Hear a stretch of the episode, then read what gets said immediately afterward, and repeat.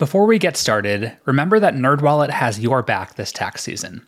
Visit nerdwallet.com slash podcast to find tools to tackle your taxes, plus easy access to everything from today's episode.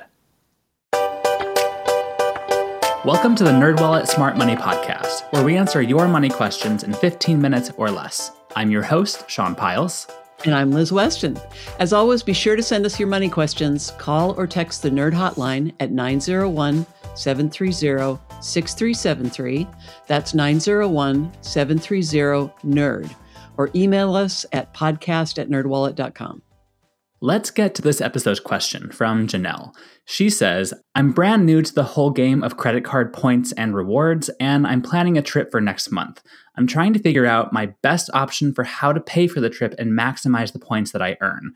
Do I open a new card to purchase my plane ticket? I'm considering a number of different airlines and credit card companies, and I'm going to have to rent a car. How do I plan my travel to maximize points?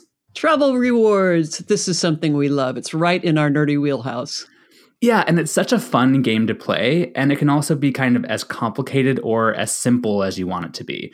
So, Janelle, in this episode of the NerdWallet Smart Money podcast, we're going to talk with travel super nerd Sara Rathner to help you figure out how to maximize the points you can get while traveling, and then we'll give you some of our favorite travel tips that don't involve using a credit card.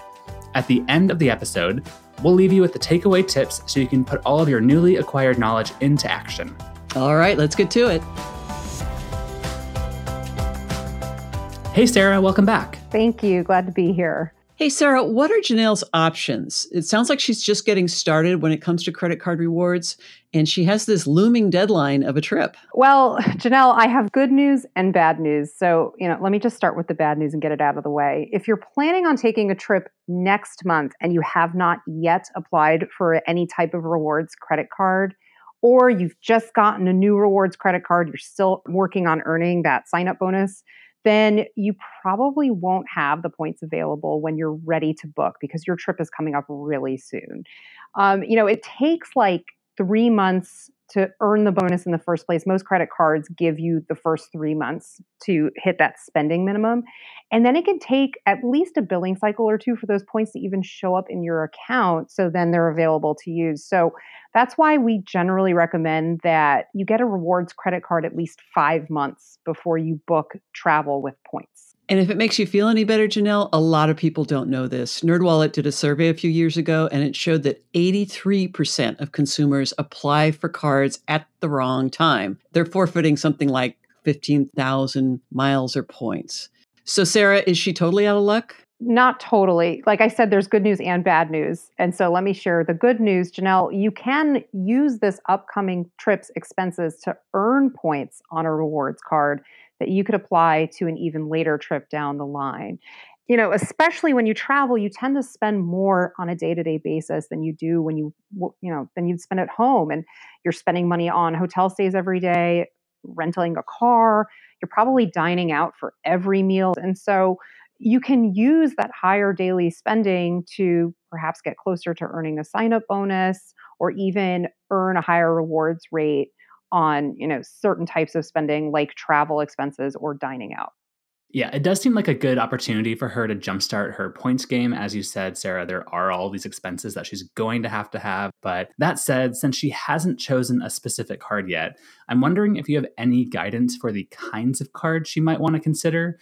Yeah, so if you fly a specific airline regularly, it may be worth considering that airline's credit card because you earn more points when you use that card to book flights, but you also get other perks like free checked bags, which could save you about $60 round trip in bag fees. Sometimes you also get things like priority boarding, or if you want to treat yourself to an in-flight snack or beverage, some, you know, airline cards will give you a discount on in-flight purchases. So that could be a really good option if you are really loyal to one airline. Okay, how about those of us who are not loyal? We'll fly any airline as long as the price is right. Yeah, I tend to be more like that myself. Uh, general travel rewards cards would probably make more sense in that situation because they allow you to redeem points for all sorts of travel costs. So, not just airfare, but hotel stays, rental cars. And some cards have a really broad definition of what counts as a travel expense. So, you know, you can cash in points for train tickets, bus tickets, even cab fare. Um, and that allows you to really, you know, even redeem for some of those smaller travel expenses that you incur day to day.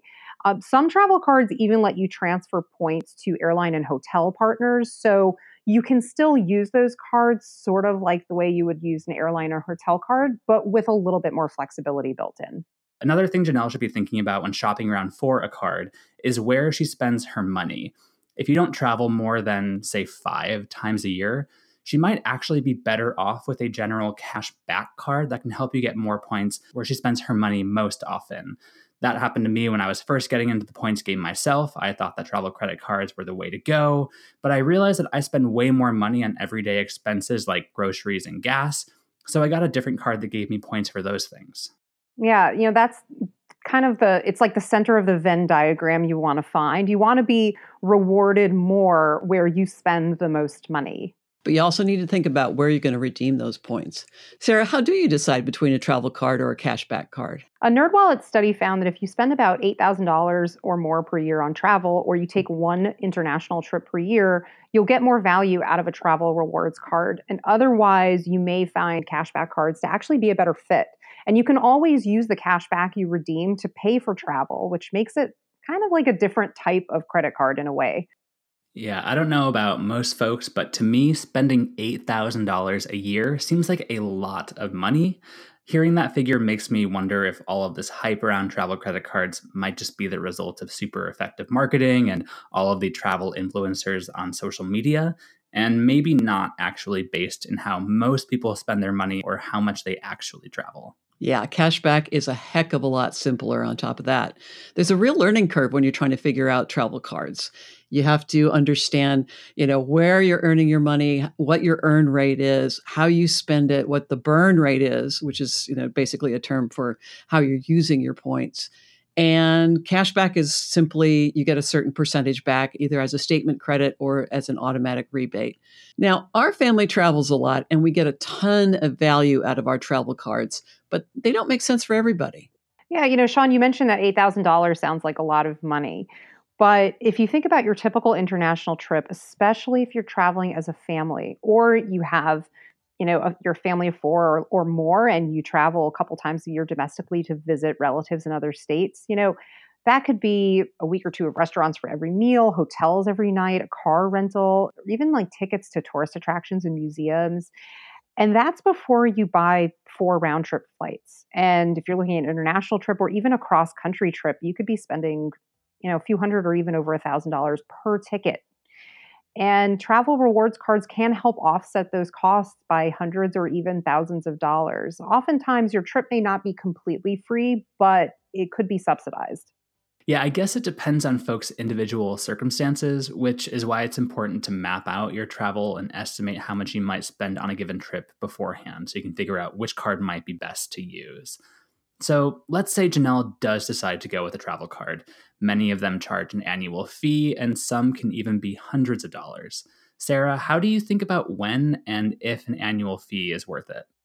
So the value you get out of the card is higher than the cost of annual of the annual fee, then yes, it, it can be worth paying that fee. So when you think about what counts as a value, so that includes the dollar value of all the points that you earn that year, not just through your spending, but also through earning a sign up bonus if the card offers one, plus the dollar value of any additional benefits the card provides that you also use. Now, this can get so complex that some of us have spreadsheets where we actually track these things. And those extra perks are really important. That can include something like an airline ma- lounge membership, which is really important to our family. It could be, you know, getting free global entry with a card. Right. You know, global entry, for example, is worth $100 and then the membership lasts about five years. So the thing to remember though is you actually have to use the perk to get value. So, for example, if your card offers global entry, which you should totally get, by the way, because it's awesome, if you didn't use it, then technically you didn't get that $100 perk. So you can't, if you're like looking at what you spent and, and what you used at the end of the year, you can't really offset that $100 from your total annual fee in that case. And I'm going to go off on a little tangent here because there are some perks that are really tough to value. Like some credit cards offer trip cancellation insurance or trip interruption insurance, or they might be offer primary insurance on a rental car, which means your insurance company doesn't have to be involved if you get into an accident. I personally find those perks really super important, but I'd have trouble putting some kind of dollar value on them. Another thing I'm wondering about here, Sara, is timing. Janelle said that her trip is coming up in a month. Do you think that's enough time to apply for a new card, get approved, and receive the card in the mail? And what options does she have if the card doesn't get to her by the time she leaves for her trip? You know, that unfortunately can be an issue because once your application is approved for a new card, it generally takes seven to 10 business days for that card to arrive in the mail. There are some cards that actually provide your new number immediately so you can begin using them the moment you're approved. But usually, I mean, providing a credit card number is generally only helpful if you're buying something online. It's not necessarily, you know, you can't just like give a waiter at a restaurant your credit card number and expiration yeah. date and hope that they like, you know, they're like, yeah, fine, that works, you know. Yeah, or don't so, pocket it for later. yeah, so that's why it's important to time credit card applications really carefully. Um, obviously, sometimes you have to book travel at the last minute, especially if it's work travel or for a family emergency. But normally, people, you know, book trips you know, at least six weeks in advance, if not longer. And so, you know, if you think that you're about to book a trip, then it's time to apply for a credit card. And something we need to mention always when we're talking about travel cards and rewards cards in general is that you can't be carrying a balance. you need to watch your spending, make sure you don't blow your budget, and make sure you're not charging more than you can pay off in full every month. Absolutely. That is more than anything about rewards cards. That's the most important lesson to take away. If you currently have credit card debt, you know, these travel rewards cards do have pretty high interest rates. And so, what you're paying in interest on a revolving balance is going to wipe out any benefits of any points that you're going to earn. If you do carry a balance, try to get that on a low rate card so you're not paying a ton in interest. But one last thing I want to touch on is that some of the most creative travel tips don't involve using a credit card. So, just for fun, after that brief stint into the credit card debt realm, I want to hear your favorite travel tips. What are your number one travel hacking tips that don't involve a credit card? I can go first. I'm really all about traveling in the off season. Florida in February is great. Scotland is beautiful in the middle of winter. And since most people don't want to be there at that time, I've saved a ton on travel over time. Yeah, I'm also a huge fan of off season travel because not only do you save a pretty substantial amount of money, but also, most places are way more pleasant to visit when you're not dealing with huge crowds. So, I went to Italy this past October. It's not their high season. Most people tend to go in the summer. You know, a lot of their cities are kind of over touristed, especially Venice. Venice is a small city. It doesn't really have the capacity to handle the kinds of tourist crowds they get in the high season, but we practically had the city to ourselves and it was magical. I love home exchanges. We've done this a few times and we've saved a ton of money because that's really probably one of the biggest areas where you're spending when you travel. Everybody focuses on the airline tickets, but if you stay for an extended period of time, you're going to spend a lot more money on that hotel. And Janelle, to answer your question, to maximize points, it's all about using the right card at the right place. So we hope you have a great trip. Let us know how it turns out for you. Yeah, please do, Janelle. Thank you guys for sharing your tips, and thanks, Sara, for talking with us. Thank you for having me back. All right, let's get to our takeaway tips. First, apply for a travel rewards card at least five months before the trip you plan to redeem points for. That will give you enough time to earn and receive the sign up bonus. And think of each trip as an opportunity to either redeem rewards or earn rewards for a future vacation. Lastly, be mindful of how much you spend just to earn those sign up bonuses. Overspending and going into debt will wipe out the value of any points you earn. And that's all we have for this episode. Do you have a money question of your own? Turn to the nerds and call or text us your questions at 901 730 6373. That's 901 730 NERD.